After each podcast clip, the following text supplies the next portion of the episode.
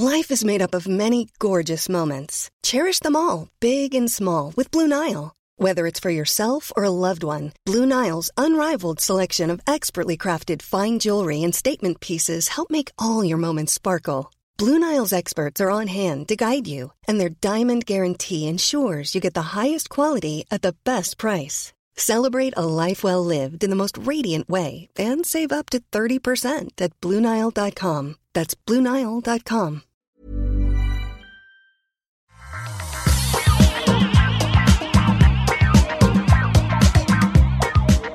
Bonjour à tous et bienvenue dans un rendez-vous tech spécial. Euh, spécial pourquoi? Parce que d'habitude, dans le rendez-vous tech, on parle de l'actualité du net, euh, d'Internet, des gadgets, de tout ce qui fait le monde merveilleux de la technologie.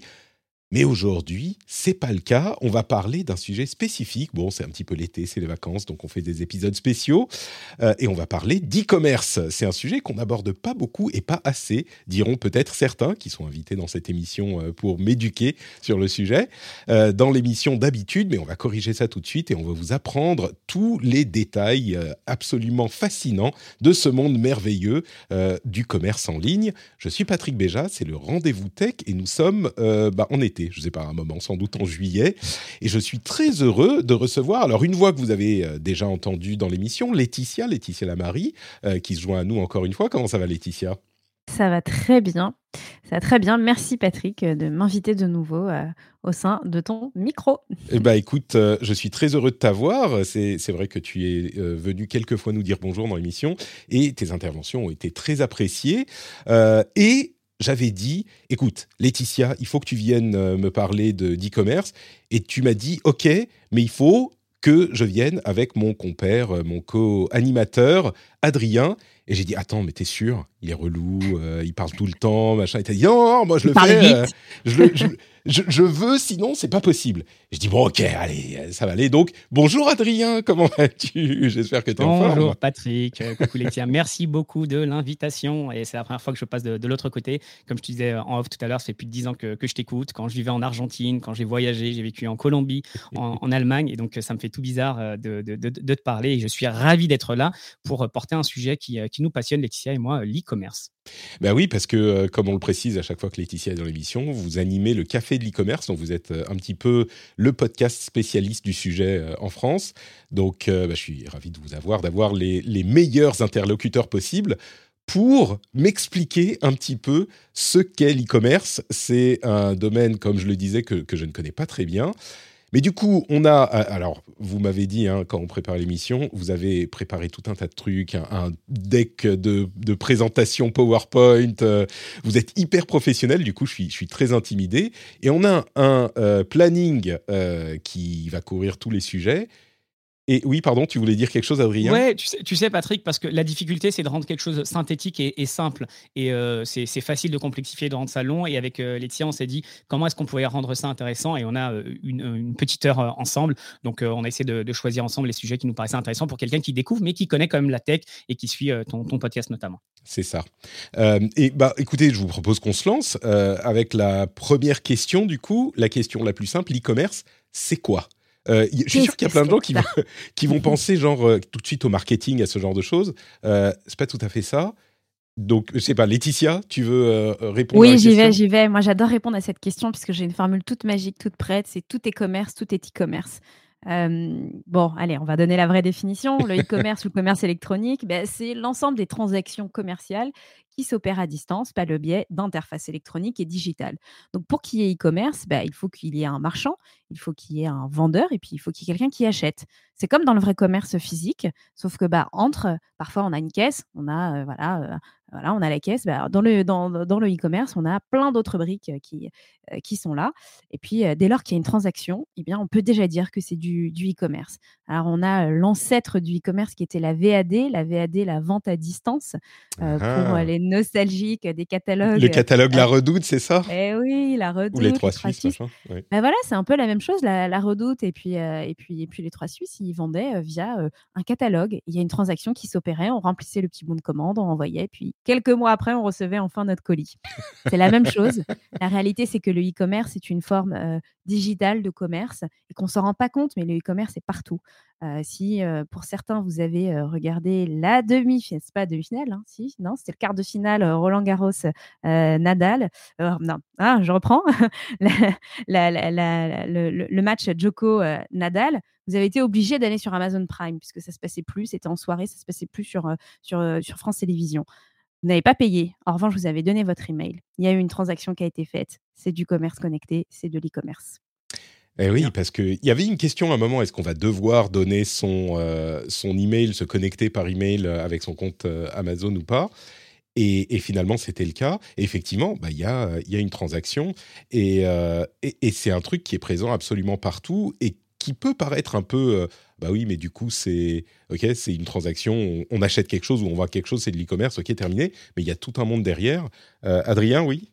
Ouais, bah, parce qu'en en fait, on peut caractériser l'e-commerce comme commerce électronique. Donc, ce qui va caractériser, c'est le paiement en ligne. Et à partir du moment où on se dit paiement en ligne, parce que cette définition, la définition de Laetitia, elle est relativement euh, euh, vaste, on pourrait dire que quand tu commandes ton, Uber, euh, bah c'est, du e-commerce, il, y a bien une transaction en ligne. le Deliveroo, les Uber Eats, c'est pareil. En magasin, tu sais, Laetitia parlait il y a une seconde des, catalogues et de, de, l'e-commerce qui est arrivé, mais les magasins aussi sont, sont réinventés. Maintenant, tu as ces, on appelle des, des des point of sales. Tu vas avoir des tablettes magasins ou des, dispositifs. Tu vas pouvoir acheter avec, euh, au travers de ces, de ces tablettes. Ça passe par, euh, par Internet, donc c'est bien une transaction en ligne. Donc paradoxalement, on peut tu veux dire, que dans le magasin même, genre, moi, moi, je vais parler d'un truc qui me, qui, dont je suis familier.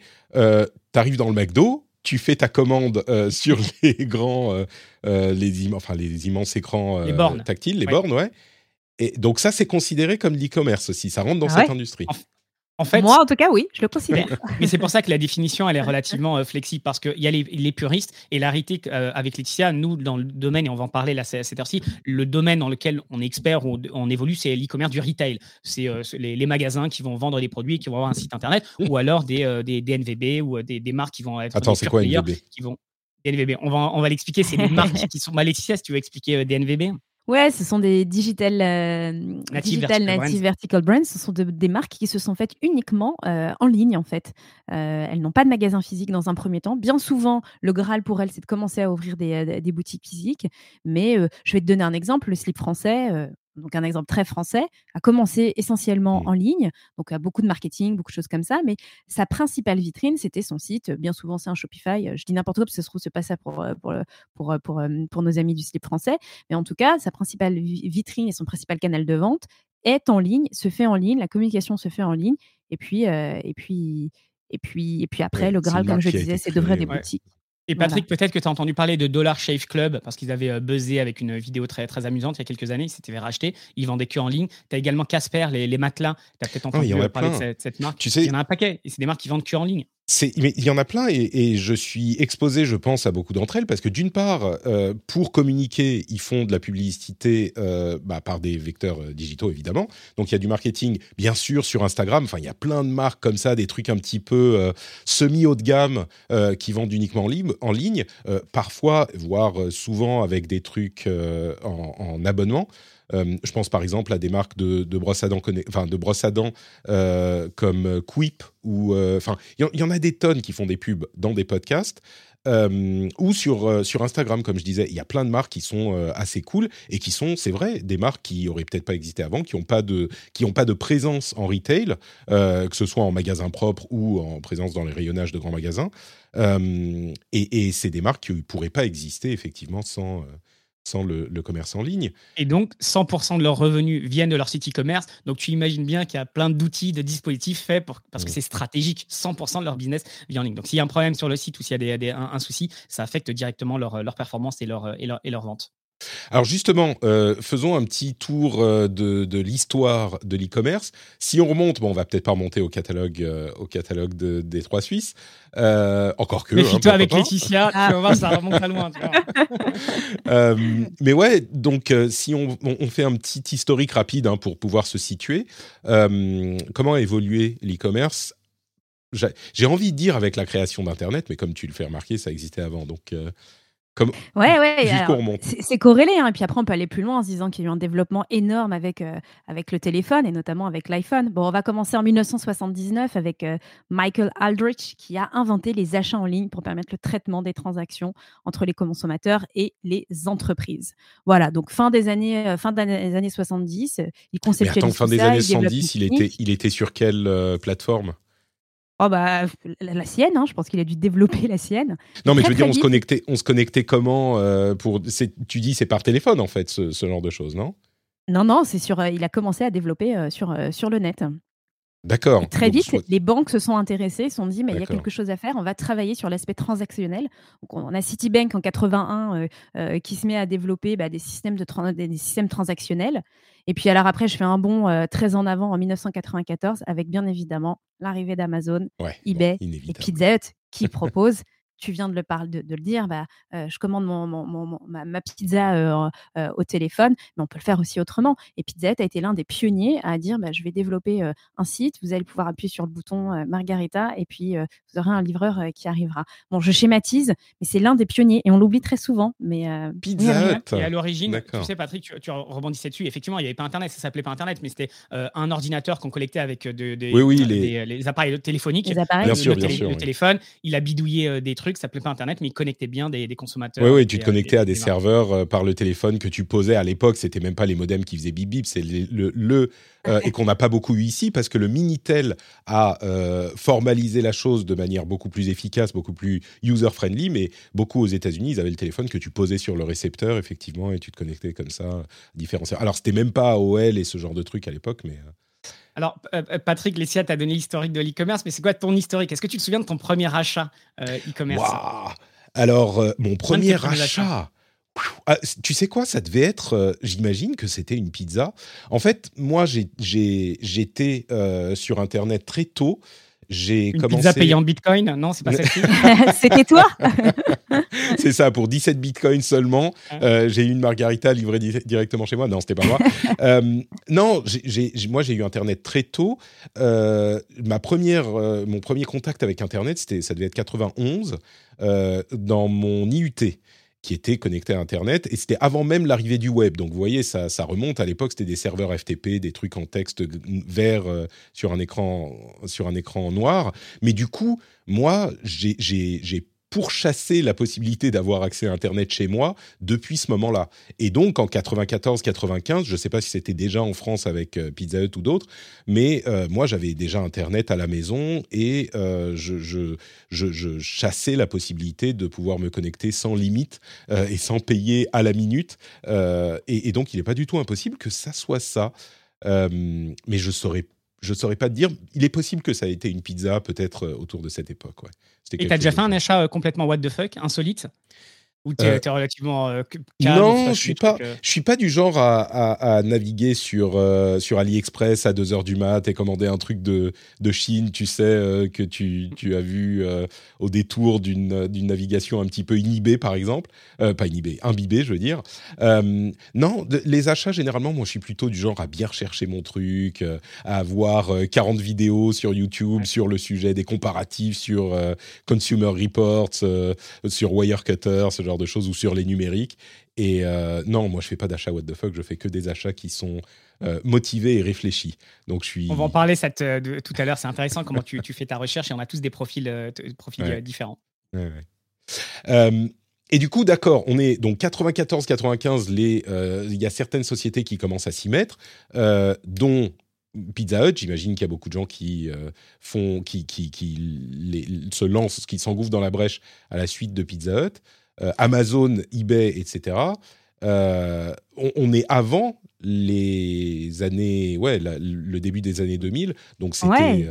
C'était pas du proto e-commerce, mais ça commençait. Ça, a marchait. Les gens commen- euh, et- commençaient à avoir un peu moins peur de mettre, de Mm. donner des informations personnelles. On en parlera de- tout à l'heure. Mais faut, euh, encore une fois, si on reprend la définition de l'e-commerce, qui est la transaction en ligne, euh, les sites vitrines, etc., qui sont flash dans tous les sens, ça explose dans tous les sens. Tout le monde est content, tout le monde a son site. Maintenant, la transaction, prendre des informations personnelles, euh, les gens petit à petit commencent à s'habituer et à le mettre. Et on va dire fin des années 2000 vers, vers 2010. Ça y est, c'est quelque chose qui est. c'est commun, oui, bien sûr. c'est commun, c'est dans les mœurs. Les marques se réveillent et se disent merde, je suis en retard, il, faut que je lance mon site internet parce que sinon mon concurrent le fait. Et on connaît l'histoire de l'e-commerce et tu peux vendre n'importe où, tout le temps. et donc, les, des concurrents internationaux commencent à adresser ton marché local.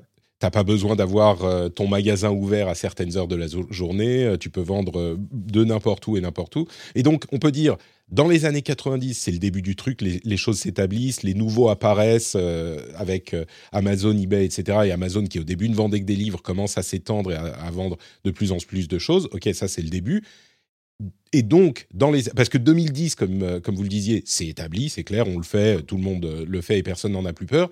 Donc, c'est dans les années 2000, donc 2000 à 2010, que tout ça, ça se formalise, ça se normalise. Ça joue. Euh, ouais, que ça joue, que ça se décante. On a surtout l'arrivée d'un Google qui arrive et que c'est comme ça aussi que l'e-commerce aussi a, son pour le coup pas son parent pauvre, mais son parent euh, très très fort qui l'aide et qui, participe vraiment à l'avènement du e-commerce. L'arrivée de Google euh, bah, juste avant les années 2000. On a Amazon qui arrive en France, Amazon.fr qui arrive mmh. dans les années 2000. Et puis surtout, pour moi, c'est l'arrivée, alors Adrien en parlera beaucoup mieux, mais l'arrivée de toutes ces solutions ces solutions qui développent l'e-commerce, qui font de l'e-commerce. Donc, on a Magento qui arrive en, 2007. Adrien développera davantage sur, sur d'autres solutions. Mais ça, ça concourt aussi, ça participe à l'avènement euh, du e-commerce. Et moi, surtout, je vois l'avènement euh, de l'iPhone comme un peu quelque chose de très prophétique qui va un peu accélérer accélérer, propulser tout ça, parce que bah, qui dit iPhone dit développement des apps, dit développement de bah, tout ce qu'on vit aujourd'hui en fait. Et tout ça, si on n'avait pas eu, en tout cas pas l'iPhone, mais allez, le smartphone pour être moins, moins focus Apple, on n'en serait pas là aujourd'hui. On ne pourrait pas parler de social commerce ou toutes ces choses-là. Mais du coup, alors attendez, ça m'amène euh, plein de questions déjà parce que tu évoques Google et tu dis que Google a beaucoup aidé au développement de l'e-commerce. Euh, et je voudrais poser la question sur Magento que je ne connais pas, donc euh, je voudrais que vous me disiez ce que c'est. Mais Google, c'est parce que le moteur de recherche a permis de trouver les choses qu'on cherchait en fait. c'est en ça qu'il a permis le développement de l'e-commerce, Adrien? C'est exactement ça. Euh, pourrait répondre également, mais en fait, à partir du moment où tu indexes beaucoup plus facilement des produits, euh, ils ont développé de, début 2000, je sais, Patrick, que tu te souviens, un truc qui s'appelle Frugal. Tu te souviens de mhm. ce service qui a été ensuite arrêté? C'était un annuaire euh, e-commerce. c'est moche, mais c'est début 2000. Après, ils l'ont transformé en Google Shopping qu'on connaît, qu'on connaît aujourd'hui. Donc, effectivement, l'indexation, ça fait que les marques, elles doivent suivre parce qu'elles sont, elles veulent arriver dans les premiers résultats. Donc, il faut optimiser ces, ces, fiches, ces fiches produits et Google va les mettre beaucoup plus, beaucoup, notamment beaucoup plus en avant. Il va également les pousser avoir des versions mobiles. Euh, on va pas parler de SEO, enfin de référencement naturel, mais l'impact d'avoir une navigation fluide euh, est réel sur ton positionnement dans les, euh, dans les moteurs de recherche. Donc on va dire, il y a une, les consommateurs d'un côté qui avaient des habitudes et qui commençaient à être plus appétents à acheter, les plateformes, on en discutera tout à l'heure, les acteurs qui également se mettent, se mettent à un niveau et les marques qui se bougent. Tu sais, 2010, c'était il n'y a pas longtemps et pourtant en 2010, il y avait très peu de marques de luxe qui étaient sur l'e-commerce. C'était un des derniers qui sont arrivés. Mmh. Et aujourd'hui, c'est eux qui lead. Alors, je vais peut-être pas me faire que des copains, mais on va dire, ils lead l'e-commerce. Il y a beaucoup d'innovations qui viennent de. L'innovation vient, vient beaucoup de luxe. Ouais. donc, euh, parce qu'ils ont des moyens, etc., ils ont compris beaucoup de choses. Donc, euh, finalement, ça a peu il y en a qui sont arrivés très tard, mais euh, qui, ont, qui ont rattrapé le, train. C'est chiant. Bon, il y aurait chaque sujet sur lequel on pourrait passer longtemps, mais une question que je veux absolument vous poser, c'est si vous vous en souvenez, la manière dont les, les, les, acteurs plus physiques ont été forcés de s'intéresser à l'e-commerce parce qu'évidemment, comme tout ce qui s'est passé sur Internet, euh, il y a eu des nouveaux acteurs qui sont arrivés et puis les euh, incumbents, comme on dit en anglais, les gens qui étaient déjà là, euh, se disaient ah, au début certainement non, mais enfin c'est quoi cette merde, c'est quoi cette mode, ça va passer, on ne, ça, représente rien du tout, on va pas s'y intéresser. Puis petit à petit, ils ont été forcés de développer des, des, comment dire des portes qui leur donnaient accès à ce type d'activité. Ça s'est fait dans les années 2000, euh, qu'est-ce qui les a forcés en fait? C'est le fait que le, on va dire le chiffre d'affaires de ce type d'activité avait tellement grossi ou qu'est-ce qui leur a euh, Ouais, alors c'est multifactoriel et on pourrait passer beaucoup de temps. Je vais essayer de synthétiser euh, à, l'extrême. Il y a eu plusieurs choses. D'abord, effectivement, le, le site e-commerce, il a pris oublie, supposons que tu n'as pas de site internet et que tu es une marque, tu as, une boutique. Tes concurrents vont commencer à avoir un site internet et ils vont te prendre des, des parts. Donc, euh, au début, euh, début des années 2000, euh, en fait, le site internet, c'est un magasin physique concurrent et très vite, il devient le premier magasin physique de ton, de ton réseau. Mhm. Donc, tu as les boules parce que tu as un magasin, tu te lèves tous les jours, tu travailles dur, tu fais ton, tes, tes vitrines et derrière, tu as, des clients soit qui viennent en magasin et qui achètent en ligne, ou soit tu as plein de, de communication qui est faite des pubs euh, à la télé mais qui envoient vers le site internet, etc. Donc, beaucoup de frustration. Les boîtes, elles ont repensé leur business model, repensé leur stratégie et elles ont euh, intégré le, le, le, magasin. Et ensuite, un truc super intéressant qui est arrivé. Pardon, quand tu dis la frustration, c'est aussi que si ton concurrent dans l'espace physique, lui, il a son site en ligne et que toi tu l'as pas, et qui vend en ligne et que toi tu vends pas en ligne, bah, c'est-à-dire que les gens qui vont venir regarder euh, ce qu'il y a chez toi, ils vont aller en ligne et comme toi tu n'existes pas en ligne, ils vont aller chez ton concurrent. Donc c'est un des facteurs qui fait que. Ouais, Laetitia. Hmm. Ouais, ouais, c'est exactement ça. Le fait de ne pas avoir euh, de site en ligne, de ne pas avoir cette vitrine-là, c'est un, avantage ou un désavantage concurrentiel. Et c'était l'un des principaux moteurs pour les marques à l'époque. Euh, et elles étaient prêtes, et Adrien en est témoin, à, tout. Euh, enfin, l'argent à ce moment-là n'était pas un, problème. En revanche, il y avait une question technique. Comment est-ce qu'on fait pour aller sur le e-commerce? Hmm. Et, en termes de strat, euh, tu vois, Patrick, la question au départ, quand tu fais moins de 5% de ton chiffre en ligne, c'est pas très important, c'est pas mmh. stratégique. Mais tu sais, ce 5%, il a commencé à augmenter au fur et à mesure des années. Et aujourd'hui, la moyenne en, France, on est à 14%. C'est-à-dire que sur une, une, enseigne, une marque, euh, si tu vas dans un centre commercial, la marque, en moyenne, 14% de son, de son chiffre total est, en ligne. Donc, je peux t'assurer que le responsable e-commerce, il est plus au fond de la cave comme il y a quelques années, mais aujourd'hui, il est avec euh, la, direction. Non, mais c'est stratégique, ça mmh. devient stratégique. Et en plus, ça infuse euh, les magasins. Il y a des concepts qu'on appelle l'omnicanal, le multicanal. C'est des choses où on voit qu'en fait, même toi, tu vois les choses en physique tu en parles ensuite, tu vas ensuite sur les réseaux sociaux, tu vas ensuite sur le site internet, etc. Donc tout est entremêlé. Ouais, tout est entremêlé et je pense qu'avec Adrien, on a vraiment, euh, ça fait un peu boomer de dire ça, mais on a assisté au tout début où effectivement les marques, elles voulaient avoir leur site internet, mais la grosse crainte c'était oui, mais ça va être en concurrence avec mon magasin et ça va être en concurrence même avec mes propres vendeurs et mes vendeurs ne font pas d'e-commerce, mes vendeurs ne sont mmh. qu'en boutique et ils ne font que ça. Et tout ça, ça a changé. Aujourd'hui, euh, le métier de vendeur a complètement évolué parce que click and collect, parce que plein de choses d'ailleurs. tu veux dire que euh, même les, les, vendeurs dans les magasins ont été influencés par ce. Ah mais oui, totalement, totalement. Moi, je me souviens avoir organisé euh, des, tables rondes sur le sujet. Euh, le vendeur n'est pas mort, euh, il existe toujours. Enfin, c'était vraiment des préoccupations de retailers qui, sont toujours là au demeurant. Mais voilà, Adrien parlait de concept d'omnicanalité c'est bien entré dans les mœurs maintenant. Et mmh. puis bah, surtout que les choses ont évolué parce que le social commerce est arrivé, parce que le quick commerce, parce que des tas de choses qui font que bah, les préoccupations d'antan ne sont plus les mêmes. Mais il y a toujours eu cette forte concurrence entre bah, le retail physique et, le retail online. Est-ce qu'on, si on vient à la, situation d'aujourd'hui, du coup, avant de parler de, des différents facteurs qui la composent, est-ce qu'on peut dire qu'aujourd'hui, le, le commerce en ligne et en physique euh, travaillent vraiment main dans la main et tout le monde est d'accord que tout est important euh, pour la vie de la société ou est-ce qu'il y a encore euh, des, des endroits où mm-hmm. ça se fight, ça s'accuse, il y a du ressentiment? Qu'est-ce que vous, votre perception, parce que bien sûr on n'est pas dans toutes les boîtes, mais bah, enfin, mon avis, euh, malheureusement, euh, il y, a de tout. Euh, il y a les, marques qui sont matures et qui ont compris qu'il faut intégrer l'e-commerce le, dans, sa stratégie physique ou omnicanal. Donc, en fait, le e-commerce est un des leviers. Il faut que tout le monde s'assoie pour, pour discuter. Mais malheureusement, tu sais, quand on parle souvent de transformation digitale, bah, on est exactement là. C'est comment est-ce que tu vas mmh. comprendre le, l'e-commerce, le, digital, et tu vas l'intégrer dans, ta, dans sa stratégie. Donc, donc je dirais pas aujourd'hui, oui, tout le monde en a conscience. est-ce que tout le monde l'a mis correctement en place? Non. Et il y a un autre challenge, c'est OK, supposons que ton e-commerce il est propre et tu le fais, euh, que tu fais les choses correctement, ton magasin aussi doit se réinventer. Qu'est-ce que tu fais dans ton magasin pour le lier et les coûts euh, Mettre une chose, rien que mettre Internet dans un magasin, c'est pas un projet qui se fait en trois mois. Euh, ça demande beaucoup d'investissement, de, formation, etc. Donc je veux dire, le sens de l'histoire euh, il est bon, on, y arrive et il y a plein de marques qui, ont, qui, ont, qui, qui, qui, sont matures et qui l'ont compris, mais encore ça va prendre encore du temps avant que ça soit complètement intégré. Et pour que quelqu'un comme toi, quand tu vois un produit euh, en, physique dans un magasin, tu as le même produit sur le site internet et euh, c'est quelque chose qui te paraîtrait normal. Aujourd'hui, c'est pas toujours le cas. C'est marrant parce qu'on pense évidemment, enfin moi quand je pense à l'e-commerce aujourd'hui, bon, on évoque Amazon on va dire pour moi, c'est euh, principalement Amazon. Euh, je me demande d'ailleurs quel pourcentage euh, il représente du, du chiffre d'affaires de l'e-commerce en France. Bon, je ne sais pas si on a ces infos, mais, mais on évoque aussi, je sais pas, on va dans un centre commercial, on voit une marque, c'est sans doute une chaîne qui a des magasins dans le pays, voire dans, dans l'Europe ou dans le monde. Mais c'est vrai que quand on parle de situation aujourd'hui, bah, qui, quelle que soit notre taille, j'imagine qu'il y a euh, une, enfin, plus de chances que non, euh, je, fais des anglicismes, euh, qu'on ait besoin d'avoir une présence e-commerce. Ça veut dire tout le monde a besoin d'une présence e-commerce.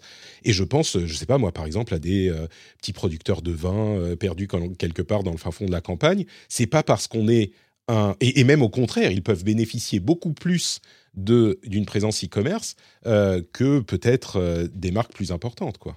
Et euh, Patrick, bah, Amazon, c'est 15-20% en fonction de comment tu calcules et des années en France. Donc, euh, c'est énorme. Et pour rebondir sur ce que tu dis, tu as euh, complètement raison. Et d'ailleurs, euh, juste pour clarifier une chose, avoir, euh, vendre en ligne, ça ne veut pas nécessairement dire seulement avoir son site internet. Tu peux ne même pas avoir de site internet et, euh, vendre en ligne, notamment au travers, bah, on a parlé d'Amazon, au travers de la marketplace, tu peux très bien pousser tes produits chez, chez Amazon et, les vendre. Tu n'as pas de site en propre, mais tu, tu vends. Et le petit producteur, ce serait peut-être un conseil qu'on lui donnerait. au début, va avoir une marketplace verticalisée, spécialisée dans, dans, le vin, et tu vas commencer à pousser tes, tes produits, et ensuite tu peux commencer à le faire en, en direct.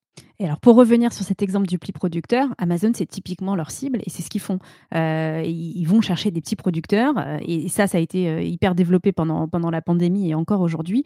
Moi, sur ma, ma, page d'accueil qui est bien personnalisée sur, sur Amazon, on me met en avant des petits producteurs de fromage, de, de, de, fruits et de légumes. Et comme le dit Adrien, en fait, aujourd'hui, pour faire de l'e-commerce, on n'est pas obligé d'avoir un propre site e-commerce. Hein. Il, y a, il, y a, la marketplace, il y a le dropshipping, il y a peut-être uniquement sur des réseaux sociaux. C'est possible de vendre mmh. uniquement sur des réseaux sociaux parce qu'aujourd'hui, il y a la possibilité euh, bah, via euh, des InstaShop, euh, des TikTok Shop, des TikTok Shop de, pouvoir acheter depuis les applications.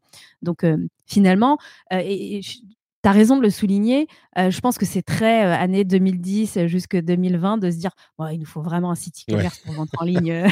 non, mais c'est vrai parce que finalement, je suis petit et je suis sûr que la plupart des petits producteurs euh, sont déjà au courant de ce genre de choses et, le font. Mais, mais moi, j'en ai pas forcément euh, une conscience consciente là quand on en parle. Mais si je vends, euh, je sais pas moi, mon euh, miel artisanal fait quelque part à la campagne, je peux demain très facilement établir un, enfin, un compte pro sur Insta ou sur TikTok. Mmh et faire un post Instagram que je mets en promo en lien avec mon shop euh, sur la, sur la plateforme avec trois produits. Et demain, je peux commencer à recevoir des commandes de partout et commencer à vendre en plus, quoi. Ouais, et, devenir, c'est vraiment hyper simplifié. On n'a pas besoin de développer un site, avoir un WordPress, installer un Shopify, euh, un machin. C'est hyper simple. Patrick, tu viens de mettre le doigt sur le Game of Thrones de, l'e-commerce. Tout le monde se bat pour exactement ce que tu es en train de décrire. Les plateformes de, réseaux sociaux, ils ont compris, les TikTok et compagnie, nous, on veut que les gens ils restent sur notre plateforme, donc on va donner ces fonctionnalités et en trois clics, tu vas pouvoir euh, vendre. Les, euh, les, les Google, ils sont sur le moteur de recherche, ils disent non, non, j'ai pas envie que tu quittes mon moteur de recherche, je vais te permettre dans Google Shopping notamment d'acheter euh, directement. sur la page, quand tu fais ta recherche, tu peux directement acheter. exactement. Euh, tu, tu, achètes directement, tu te fais mmh. livrer, euh, etc. Et chaque acteur, comme ça, Amazon, il veut également capter et, faire en sorte que tu achètes et que tu quittes pas son site. Tout le monde, c'est stratégique pour, pour tout le monde de, capter le, consommateur et de faire en sorte qu'il reste dans son, dans son écosystème. Et il y a une vraie guerre. Et j'utilise pas, enfin, il faudrait peut-être pas utiliser ce, mot en, en, ce moment, mais en tout cas, il y a beaucoup d'investissements et d'innovations qui sont faites. Et du coup, ça rend le, domaine hyper euh, excitant. Alors moi, je suis un peu Madame, euh, Madame Loi. Euh, que, que, ta proposition de vente, Patrick, elle est géniale, sauf que bah, pour faire de la vente en ligne, il faut des CGV quand même. Hein. Il, faut, il faut un cadre. Il faut un cadre. il faut que tu puisses assurer une transparence, mais vraiment unique avec ton, avec ton, ton, ton, ton, client parce que lui, il a envie de savoir quand est-ce que tu vas lui envoyer, comment, comment il peut suivre son colis, comment il peut te retourner ton pot de miel si ça lui convient pas. Et toutes ces choses-là, bah, ça doit quand même être enregistré quelque part, ça doit être lisible. C'est la loi en fait. voilà. Et puis alors après, on va aller dans des concepts un petit peu plus compliqués, mais bah, quelle expérience client tu offres à ton client. Mmh. Euh, bon, est-ce que c'est un trois clics? Ok, mais ton trois clics, il doit être génial. Ton Instagram, il doit être magnifique.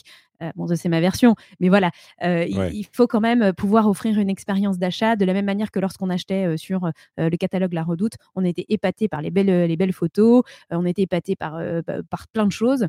c'est aussi la même chose lorsqu'on achète en trois clics sur les plus que La concurrence est, hyper féroce, c'était en eh concurrence avec tout le monde. Donc, Et avec le monde entier, exactement. Tu, as, toi, Patrick, un site préféré, un site que sur lequel tu, achètes ou c'est euh, Amazon euh, Moi, j'avoue que c'est beaucoup Amazon. Euh, bon, aujourd'hui, en plus, je vis en Finlande, donc euh, il y a d'autres sites qui font partie de mon. Mais d'une manière générale, mon réflexe, c'est Amazon. Pourquoi? Parce que c'est facile. Euh, je suis abonné Prime, donc je peux être livré plus facilement.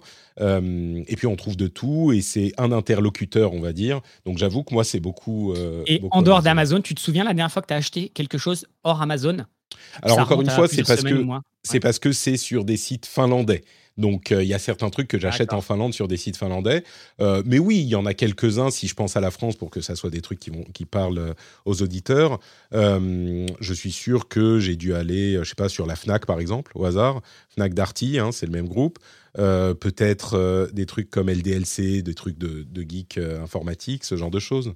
C'est à ça que je penserais.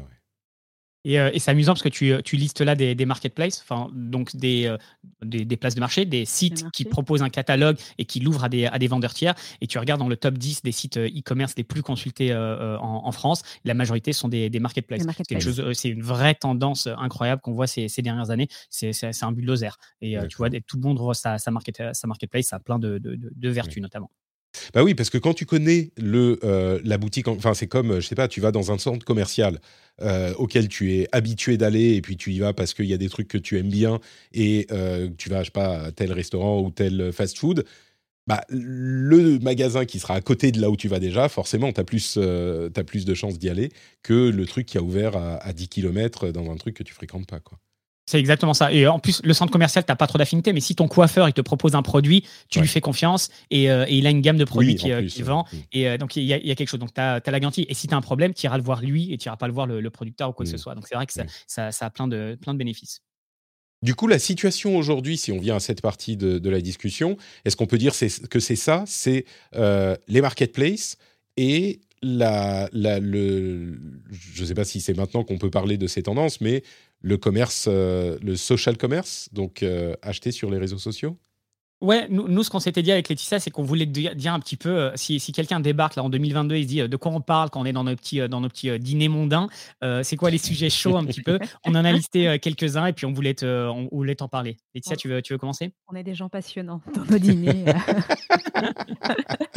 les, les, les, pots, de, de, de, vendredi euh, chez les e-commerçants, chez les spécialistes, ça a l'air d'être la fête. Hein, ah, c'est la fête, la fête. bah ouais, c'est la fête parce qu'on parle de social commerce et le social commerce, bah, il, est, euh, il est quasi partout pour qui a un smartphone et, euh, et mm. qui est un peu, un peu connecté. le social commerce, moi j'ai envie de dire, alors je suis très très critique sur ça. Le social commerce, c'est le fait d'acheter en ligne, mais plus précisément sur un réseau social on connaît toutes et tous un peu l'avènement des réseaux sociaux. Hein, voilà, c'est quasi peu ou prou la même, la, même histoire à partir des années 2000 jusqu'à aujourd'hui que, que, l'historique du e-commerce que je vous ai fait. Mais moi, je suis hyper sceptique parce que Patrick, toi, tu connais bien Twitter. On a déjà évoqué plein de fois Twitter. Par exemple, Twitter, bah, ça galère au niveau du, du commerce. Ils ont déjà, dans les années, je crois que c'était en 2015, 2016, il y avait un petit bouton buy qui est tombé dans les dans, Mais oui, ils ont pas, dans, le cimetière. Si, on me demande aujourd'hui. Si je mets ma main à couper, ils en ont ou ils en ont pas, j'aurais presque tendance à penser qu'ils n'ont pas de sous-système e-commerce. Et pourtant, ils en ont. Eh ben, il y a Twitter Shop, ouais, qui a été relancé. Voilà, ils sont, allés rechercher la, la, fonctionnalité buy qu'ils ont baptisé Twitter Shop en août 2021. Et si on regarde bien, tout s'est à peu près décanté après le Covid et toutes les, euh, tous les réseaux sociaux sont mis à développer une, euh, une fonctionnalité e-commerce. Le groupe Meta euh, a, vachement investi avec du InstaShop, du Facebook Shop. Enfin, maintenant, oui, c'est Facebook Shop. Il y a une marketplace hein, sur, sur Facebook qui fonctionne mmh. vachement bien, un peu sur un principe du bon coin. Euh, voilà, euh, qui fonctionne très très bien. Et puis bien évidemment, on a, euh, on a TikTok aussi en août 2021 qui, qui s'est lancé sur, sur le social commerce. Pinterest, qui à la base était plutôt sur la, du discover, donc de la découvrabilité, donner l'envie, l'intention d'achat. Finalement, on a des marques comme Leroy Merlin qui enrichit son catalogue et met carrément tout son catalogue sur Pinterest et se dit, mais tiens, voilà, sur la fonctionnalité d'écho de chambre de bébé, enfin sur la recherche d'écho de chambre de bébé, là, il y a un truc à jouer. Allez, on va pousser pour que Pinterest nous propose un bouton, un bouton acheter. Mmh. Et c'est hyper intéressant. Ce sont les retailers hein, qui poussent. C'est hyper intéressant Pinterest parce que c'est une plateforme qui a, qui, a, fait énormément de, de, bruit il y a ouais, 4, 5 ans peut-être, quelque chose comme ça, qui était simplement de faire des, des, presque des mood boards en fait. C'était des mood boards, ouais. C'est ça. Et, dont on n'a plus trop entendu parler, mais qui continue à être énorme et qui est une opportunité de, vente, enfin, effectivement énorme, quoi, parce que c'est plus ça, c'est genre, je vois un produit que j'aime bien, oh, qu'est-ce que je pourrais bien faire après? Ça, je me le demande. Et donc, ils sont, ils sont partis sur l'e-commerce aussi. Et puis, ils se sont surtout mis en avant, alors un peu en avant-vente. Euh, Pinterest, c'est un peu l'avant-vente, euh, voilà, dans, tout le cycle de vente. Euh, et ils se sont dit, allez, pourquoi pas pousser jusqu'à l'acte d'achat. Les, gens avec qui je discute qui utilisent Pinterest, ils ont toujours des super chiffres parce que déjà, c'est peut-être plus facile de, comprendre l'algorithme de Pinterest. C'est, on peut faire de la publicité aussi sur Pinterest. C'est un peu moins cher et c'est un peu moins un labyrinthe un peu fumeux que ce qu'on peut avoir surtout sur toutes les plateformes du groupe Meta donc ouais, moi j'aime j'aime bien cet exemple de Pinterest qui à la base n'était pas pensé pour du social commerce, mais qu'il est devenu qu'il est devenu bah, bah, la force de choses. Mmh. Et puis moi, il y en a un autre, j'ai un autre petit chouchou, c'est Snap, Snap qui pour ah moi à la base n'était pas fait pour ça, mais qui a mis toute son innovation, toute sa son intelligence, non c'est pas l'intelligence artificielle, mais toute la, la réalité augmentée au service des marques les marques raffolent Snapchat, utilisent Snapchat vraiment comme vitrine. Voilà, on évoquait tout à l'heure le fait, euh, est-ce qu'il faut que j'ai un site e-commerce ou pas? Certaines marques qui euh, peuvent se dire, bah non, moi je mise tout sur, euh, sur Snapchat parce que Snapchat me propose des fonctionnalités e-commerce ultra poussées, des fonctionnalités où je peux tester en réalité virtuelle des chaussures, un sac, où je peux mettre de la gamification. toi qui es beaucoup mmh. dans le jeu, bah voilà, c'est, Snapchat fait vachement appel à ça. D'accord. Il y a encore le petit souci de euh, comment est-ce qu'on fait pour ne pas perdre le client qui sorte de cette app? Il faut que tout le monde reste dans l'app. Ça, c'est le gros souci du social commerce. On a un peu le, Graal euh, des super apps chinoises euh, où tout se passe dans l'app, personne ne sort. Mmh. Les Line et les WeChat et les trucs comme ça. Exactement. Les super apps, c'était l'obsession de Mark Zuckerberg avant qu'il soit obsédé par le, par, par, métaverse. mais, mais, du coup, sur Snapchat, ils ont effectivement toutes leurs leur lens, leurs filtres. Euh, les trucs où on se met une chaussure sur la tête. Euh, mais, du coup, on peut aussi, si on a la chaussure Nike, on tombe dessus, on peut aller acheter à l'intérieur de Snapchat. Ça, je je savais eh pas. oui, tu peux. Ouais, ouais, ils ont Alors, euh, ils ont développé un truc qui s'appelle euh, une espèce de brand portal où tu as des marques, souvent ce sont des marques de luxe d'ailleurs, qui, qui, vont sur des campagnes comme ça mais sur des, Snap. Mais c'est des jeunes, ils n'ont pas d'argent sur Snapchat. À 14 ans, tu peux pas te Alors, il y a un problème de cible. Il y a un problème de hmm. cible. Je suis, je suis tout à fait d'accord avec toi. Il y a un gros problème de cible donc du coup après de conversion. Mais oui, tu as des marques comme ça qui, qui, Moi j'ai toujours en tête Ralph Lauren à Noël. Alors c'était il y a deux ans je crois, qui avait fait une superbe campagne et c'était tu pouvais visiter la maison idéale de Ralph Lauren, tu avais le sapin, puis tu pouvais cliquer sur un, un, comment un, cadeau. Un, cadeau, tu pouvais l'ouvrir et puis après tu pouvais acheter le cadeau. Enfin moi l'expérience adoré. Le cadeau que tu peux acheter, c'est un, concept hyper porteur. c'est un beau concept. Mais les marques qui vont, les marques qui vont parce qu'elles mmh. peuvent raconter des histoires un petit peu plus long que des stories, un petit peu plus long que des reels euh, aujourd'hui, euh, comme nous l'impose Instagram. Euh, et il y a une vraie, ouais, il y a une vraie narrative qui peut, qui peut être faite. Adrien, je vois que tu, tu, tu, tu lèves la main. Vas-y. non, je trépigne parce qu'en fait, ça c'est le côté beau, glams des, des, réseaux sociaux. Moi, je, vais, je, vois, l'autre côté qui est qu'est-ce qu'ils font en 2022 Ils sont toujours pas au niveau pour proposer quelque chose de simple pour vendre, vendre en ligne.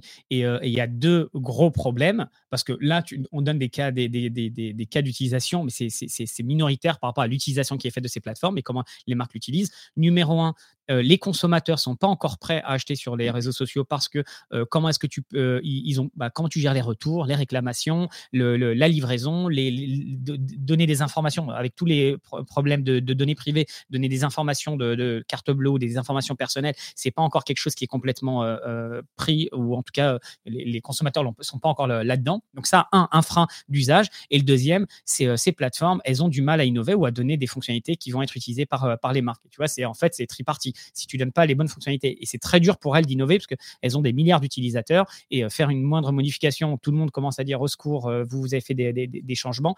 Euh, et, et, donc, du coup, je vois vraiment quand même une, inertie. Et moi, je suis frustré parce qu'ils ont de l'argent, enfin, ils ont de l'argent, ils ont une, population énorme, ils ont une visibilité, ils ont toutes les marques sur ces, sur ces plateformes, ils ont les consommateurs qui cherchent des produits et pourtant, ils n'ont pas activé les, fonctionnalités e-commerce. Mais c'est quoi, par exemple? Les, ce qui te manque sur ces plateformes, ce qui te fait dire que euh, c'est frustrant pour quelqu'un comme toi. Il y a, quoi comme fonction Alors moi, c'est pas frustrant, c'est juste, je dis, euh, ils sont quand même à la traîne, si tu regardes par rapport à d'autres acteurs. Euh, on parlera tout à l'heure des, des GAFAM, comment ils se positionnent, mais l'argent, ils l'ont, les ingénieurs, ils sont intelligents, et pourquoi ils sont pas mieux positionnés là-dessus mais, sur quoi alors, C'est quoi ce qui manque? Et ben, donc, un, c'est, bah, ça revient à ça, c'est les usages, les consommateurs, ils sont pas prêts parce qu'ils leur font peut-être pas confiance. Et deux, ils n'ont pas développé correctement les, les, briques. Tu vois, tous les projets que Google lance, Facebook, Amazon, et qui, euh, qui durent un an, deux ans et ensuite laissent tomber mmh. parce qu'il n'y a pas de ROI ou parce qu'ils l'ont pas bien délivré ou parce qu'ils n'ont pas euh, la, bonne connaissance pour, euh, pour, pour l'adresser. Donc, en fait, c'est pas juste une, une raison, mais ils, ils pèdent. Là où d'autres acteurs spécialisés, mmh. ils, vont, ils, vont, ils vont lancer quelque chose et puis ils vont avoir du, du succès. Oui, puis je pense qu'aussi, euh, ça rassure pas hein, de vouloir, euh, enfin, que Meta nous propose un acte d'achat sur, euh, voilà, ça rassure pas, et on n'a pas tous ces éléments de réassurance qu'on peut trouver sur un site e-commerce. Adrien mmh. parlait des CGV, parlait du, du post-achat. Bon, si j'achète quelque chose sur sur sur Facebook, vers qui je me retourne si j'ai pas reçu mon colis et tout, il est où le bouton Voilà, bon, bah, on va me renvoyer sur un, un sur un messenger, je vais avoir un robot derrière. Ça rassure pas. Il y a rien qui rassure mmh. dans tout ça. Et puis surtout, ce qu'on veut, en tout cas moi, ce que je veux, c'est pouvoir acheter avec des éléments de réassurance surtout. Et puis en deux clics, quoi. J'ai pas envie que ce soit compliqué. Euh, j'ai envie que mes infos soient déjà dedans. Euh, j'ai envie de, d'avoir euh, vraiment cet élément de bah, je vais le recevoir à coup sûr tel jour, telle heure et puis pas être sur 10 milliards de pages et, Mais pas avoir le cas mal à la tête de tout ça. C'est pas le cas sur un truc comme Instagram justement qui vend qui vend beaucoup. Enfin, ça marche bien le commerce sur Instagram. C'est pas le cas cette simplicité, cette cet aspect un petit peu, enfin un minimum rassurant aussi vers qui vers qui se tourner? Ça reste aléatoire? Quand tu as euh, quand tu es une toute petite marque, c'est bien parce que tu peux très facilement faire des lives, vendre et être en contact avec tes mm. communautés. Quand tu commences à être une plus grande enseigne, euh, multimarque, multi-pays, c'est euh, beaucoup plus compliqué de, de, gérer. Comment tu récupères la donnée et aussi on, faut, enfin on en a pas parlé, mm. mais tu sais la donnée, tout n'est pas partagé. Quand tu as ton site, tu, sais tout sur ton client, tu peux faire de la segmentation, tu peux faire du suivi. Là où les réseaux sociaux, elles se gardent de, de, le partager. Mais en tout cas, le point du social commerce, c'est juste de dire que historiquement, réseaux sociaux, c'est de l'acquisition et puis tu éduques ton client, tu fais ce, ce que toi tu fais, tu vas sur euh, tu vas comparer les choses, etc. Ça peut être YouTube ou, ce qu'on veut. Et tu as ton site internet pour acheter. Et aujourd'hui, les frontières, elles sont de plus en plus floues. Le, site internet va avoir du contenu euh, social, on peut en discuter tout à l'heure. Les réseaux sociaux, on va avoir du contenu commerce, du, le panier. Et voilà, les, barrières sont un petit peu plus, euh, plus floues. OK. Ok, pour continuer ou finir sur la situation aujourd'hui, donc le social commerce c'est important. Qu'est-ce qu'il y a d'autre? On, on, a notre dada, dada qu'on aime bien brandir. On a celui qui, qu'on voit partout, parce qu'en fait, même si tu évolues, évolues pas dans l'e-commerce, tu as entendu parler des Gorillaz, Cajou, Flink, euh, Getir, sont des acteurs du quick commerce. Euh, tu les as, toi, euh, là où tu, là où tu es? Tu as ces acteurs qui permettent de livrer moi, je suis tellement, minutes, 10 minutes? tellement à la campagne que 5 minutes, c'est pas possible. ou quelque chose comme ça, non? Pas chez moi, ici, là, là où je suis, parce que vraiment, pour vous donner une, une idée du, du, de la quickness de mon commerce, le magasin le plus proche, il est à peu près à 10 km. Donc, euh, voyez, niveau quick commerce, oh, commerce, ça existe, ça existe, quick commerce, pas tellement. Euh, à Helsinki, je crois pas en avoir vu encore. Il y a beaucoup de euh, livraisons par, enfin, les Uber. Les... Il y a un truc qui s'appelle Volt qui marche très très bien, qui a d'ailleurs une interface formidable. Euh, pour euh, justement, on parlait d'être assuré, de savoir ce qui se passe. Volt, ils ont un petit truc qui te fait, euh, qui t'indique, alors là, ton message a été envoyé, ton message a été vu par un être humain. ils sont en train maintenant de préparer ton truc. Le livreur est en chemin vers le. Enfin bon, bref, ça marche très très bien. Mais il y a ça, il n'y a pas par contre tous les Gorillaz, Getir, les trucs de, de livraison en 10 minutes. Pour, les personnes qui ne qui, qui, savent pas de quoi on parle, le quick commerce, ce sont des acteurs qui sont arrivés il y a moins d'un an et qui se positionnent où la promesse est de dire qu'en moins de 10 minutes, on va te livrer tes, euh, tes, produits de première nécessité. Ça peut être des pâtes, du ketchup ou euh, du papier toilette. Et euh, donc, on peut dire bah, qui va acheter ça? Et eh ben, ça cartonne, surtout dans les villes, surtout dans mmh. les endroits qui sont, qui sont denses. Et tu commences à préparer ta cuisine, tu te rends compte qu'il te manque quelque chose. Au lieu d'aller dans le magasin en bas, tu vas, tu vas le commander et en 5, en moins de 10 minutes, tu le, tu le reçois. Donc, promesse incroyable. Le problème, c'est qu'il n'y a pas de rentabilité. Donc, c'est super mmh. pour le consommateur, mais derrière, il n'y a pas de rentabilité. Il y a de la croissance à tout prix. Donc, ces, ces startups, elles sont survalorisées et euh, elles perdent de l'argent. Et depuis le début de l'année, elles sont en train de mettre la clé sous la porte ou de, virer. Donc c'est quelque chose mmh. qui a appris. Euh, c'était le sujet 2021, c'était quick commerce euh, dans, tous les sens. Et là, les gens, enfin, on commence à se réveiller. Et puis la, bulle commence à peut-être pas exploser, mais en tout cas se, se réduire. Se contracter, mais du coup, c'est ça la question, c'est que là, on est vraiment dans un phénomène euh, qui est peut-être un phénomène, je vais pas dire de mode, parce que c'est, il y a plein de, trucs qui sont tentés partout dans tous les domaines, en particulier dans la tête. Il y en a qui marchent parfois, d'autres qui marchent moins. Est-ce que là, vous avez l'impression tous les deux avec votre expertise que c'est un truc qui est euh, en train de se contracter parce qu'il y a une consolidation et puis une euh, peut-être baisse des, ambitions ou est-ce que c'est carrément que c'était pas réaliste et que ça risque de disparaître complètement? Euh, moi, je vais te répondre que je fais, je fais mon, ma Laetitia, là, je vais te mettre point de vue euh, consommateur. Quand on m'a dit, je reçois le produit dans trois jours, il y a quelques années, j'étais super content. Ensuite, on nous a promis le J plus 1. C'est génial, je le reçois demain. Ensuite, on nous promet dans la soirée la réception. C'est canon, je le, je le, commande et je l'ai.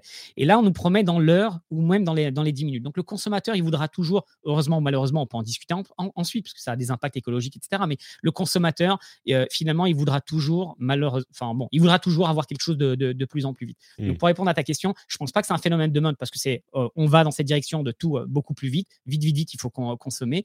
Et euh, par contre, il y a une réalité économique et ces boîtes-là, elles n'ont pas encore trouvé le bon, le bon business model. Donc, mmh. il faut augmenter les marges et donc il faudra que ça soit peut-être plus cher et que ça, s'adresse juste à des personnes, des happy few qui ont de l'argent et qui mmh. veulent se, se, faire. Et Laetitia aime, et je vais lui donner la parole, mais je vais te paraphraser, elle aime bien appeler ça l'économie de la paresse. J'aime beaucoup la flemme, la flemme, de la flemme. Ah, pardon, l'économie de la flemme. J'arrive même pas à te paraphraser. J'aime bien cette image, Patrick, parce que ça te montre que, ouais, il y a quand même, tu vois, des, des segments. Mais, mais, mais, si tu regardes aujourd'hui pour la, pour la bouffe, moi, je le vois très bien demain arriver sur des produits physiques. tu, veux, tu veux ton jean ou tu veux quelque chose, un, manteau, quelque chose. Le, demain, les marques, elles peuvent avoir un premium et te dire tu le reçois dans, en 15 minutes. Ça, c'est mmh. quelque chose qui pourrait, qui pourrait arriver. Je pense que ça va aller. Et tiens, tu voulais. oui, mais je suis d'accord. Enfin, je suis d'accord. Oui, je, je, plus sois. Oui, effectivement. Tu es d'accord avec toi-même? Je suis d'accord avec moi-même. C'est l'économie de la flemme. ouais. Il y a une autre tendance. Ouais, pardon, non, non, mais oui, l'autre tendance. L'autre tendance, bah, c'est le RSE, c'est tout ce qu'on a autour du, euh, pas du greenwashing, je l'appelle comme ça, mais c'est pas du greenwashing, mais en tout cas, c'est tout ce qui est sur euh, l'économie euh, responsable. Comment est-ce qu'on peut faire du e-commerce proprement? Comment est-ce qu'on peut faire du e-commerce en, en, ayant conscience que bah, on, consomme, on utilise des ressources pour faire ça? C'est un sujet qui nous tient beaucoup à cœur avec Adrien depuis le début du podcast, donc maintenant, c'est trois saisons. On regarde ce qui se passe beaucoup autour de la seconde main. au début, je sais qu'Adrien regardait ça un peu d'un œil en disant mais c'est du greenwashing.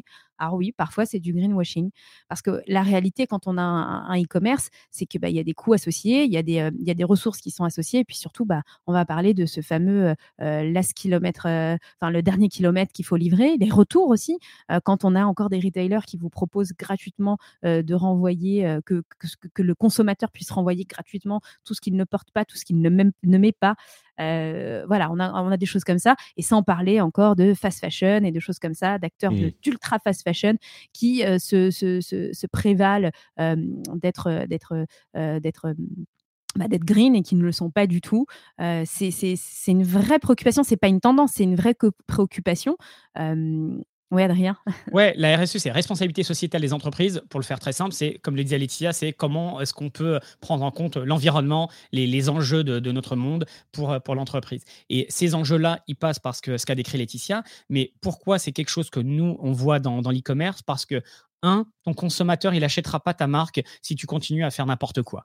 Euh, deux, ta marque, elle n'arrivera pas à avoir des investisseurs si tu continues à faire, à faire n'importe quoi les employés ne vont pas rejoindre une marque qui n'a pas de sens et qui fait, euh, qui, fait n'importe quoi. Donc en fait, la chaîne est, bouclée, ce qui est cool parce qu'en fait, ça va commencer à faire des choses vertueuses. Malheureusement, les vieux comme nous, bah, c'est trop tard. C'est les jeunes qui sont en train de pousser et qui ont des vraies convictions, qui vont dire non à un boulot, qui vont dire non à une marque pour, euh, pour porter leurs convictions.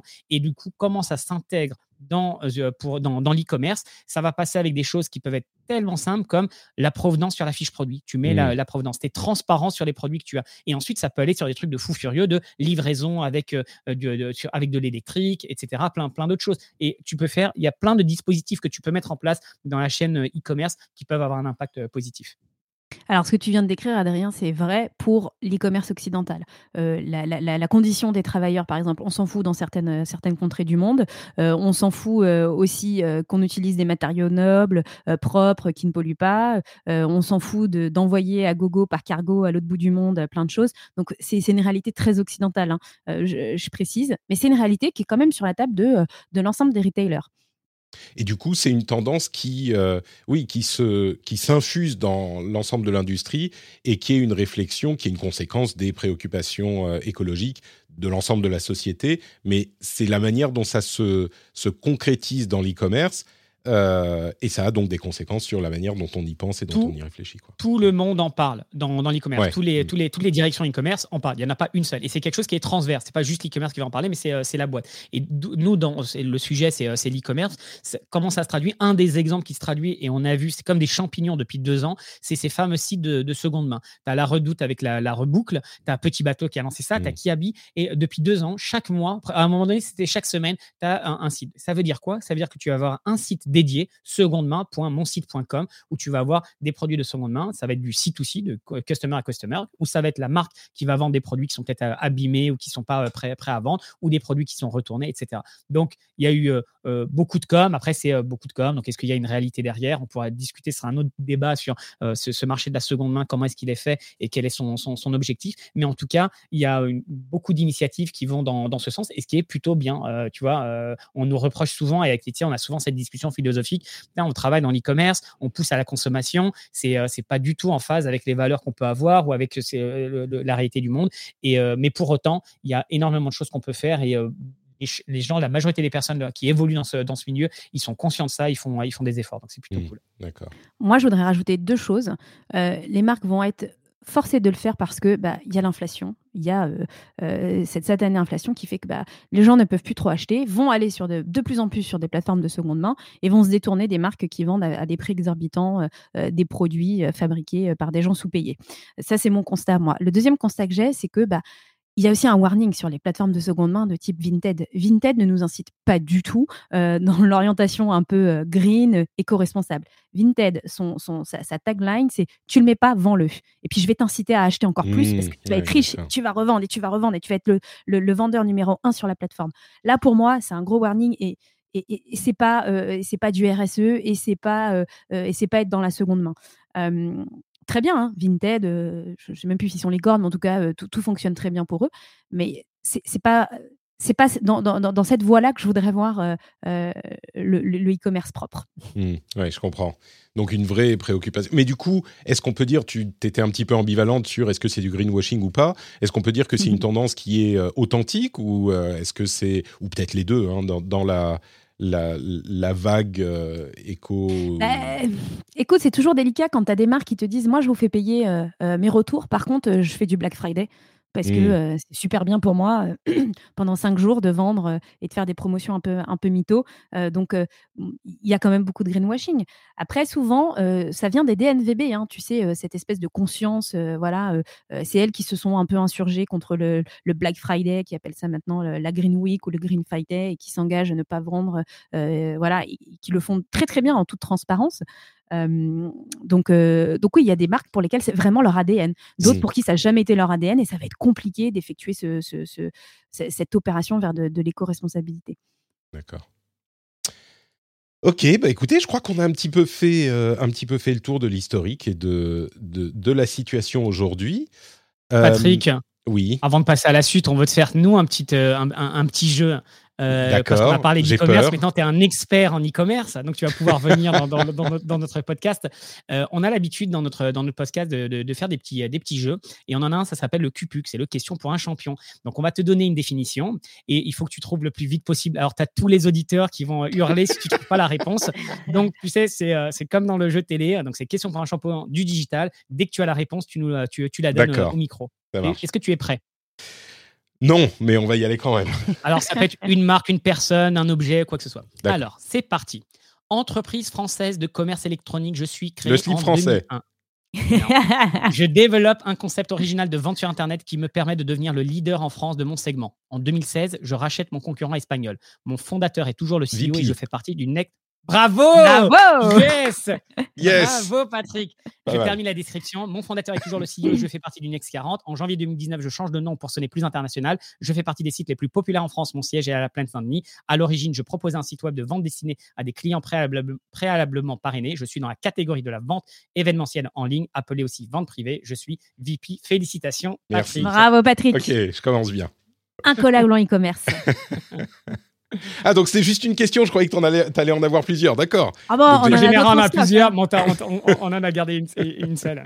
c'est bien. Bon, écoute, euh, je, suis, je suis très, très fier du coup. J'ai réussi en pas trop, trop longtemps. C'est un excellent moyen de terminer cet épisode sur euh, le e-commerce.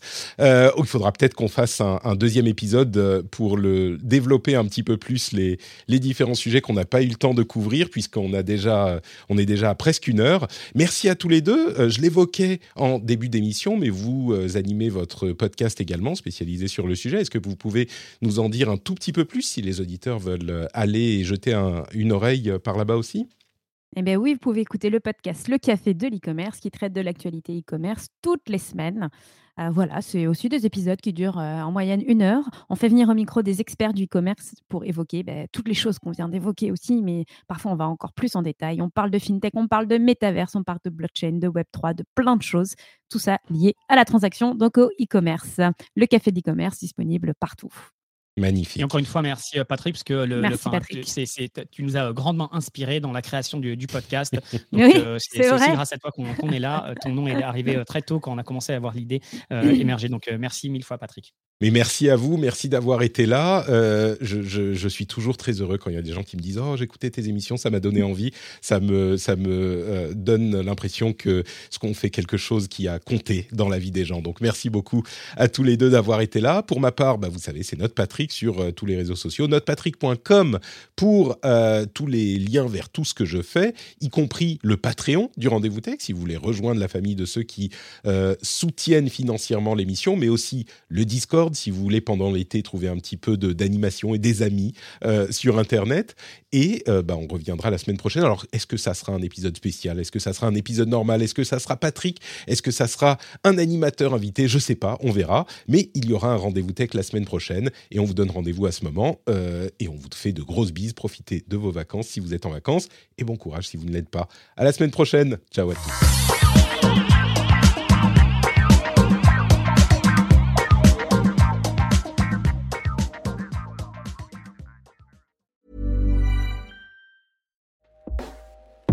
Hey everyone, I've been on the go recently Phoenix, Kansas City, Chicago. If you're like me and have a home but aren't always at home, you have an Airbnb. Hosting your home or a spare room is a very practical side hustle. If you live in a big game town, you can Airbnb your place for fans to stay in. Your home might be worth more than you think. Find out how much at airbnb.com/slash host. Join us today during the Jeep Celebration event. Right now, get 20% below MSRP for an average of 15178 under MSRP on the purchase of a 2023 Jeep Grand Cherokee Overland 4xE or Summit 4xE. Not compatible with lease offers or with any other consumer incentive offers. 15,178 average based on 20% below average MSRP from all 2023 Grand Cherokee Overland 4xE and Summit 4xE models in dealer stock. Residency restrictions apply. Take retail delivery from dealer stock by 4 1. Jeep is a registered trademark.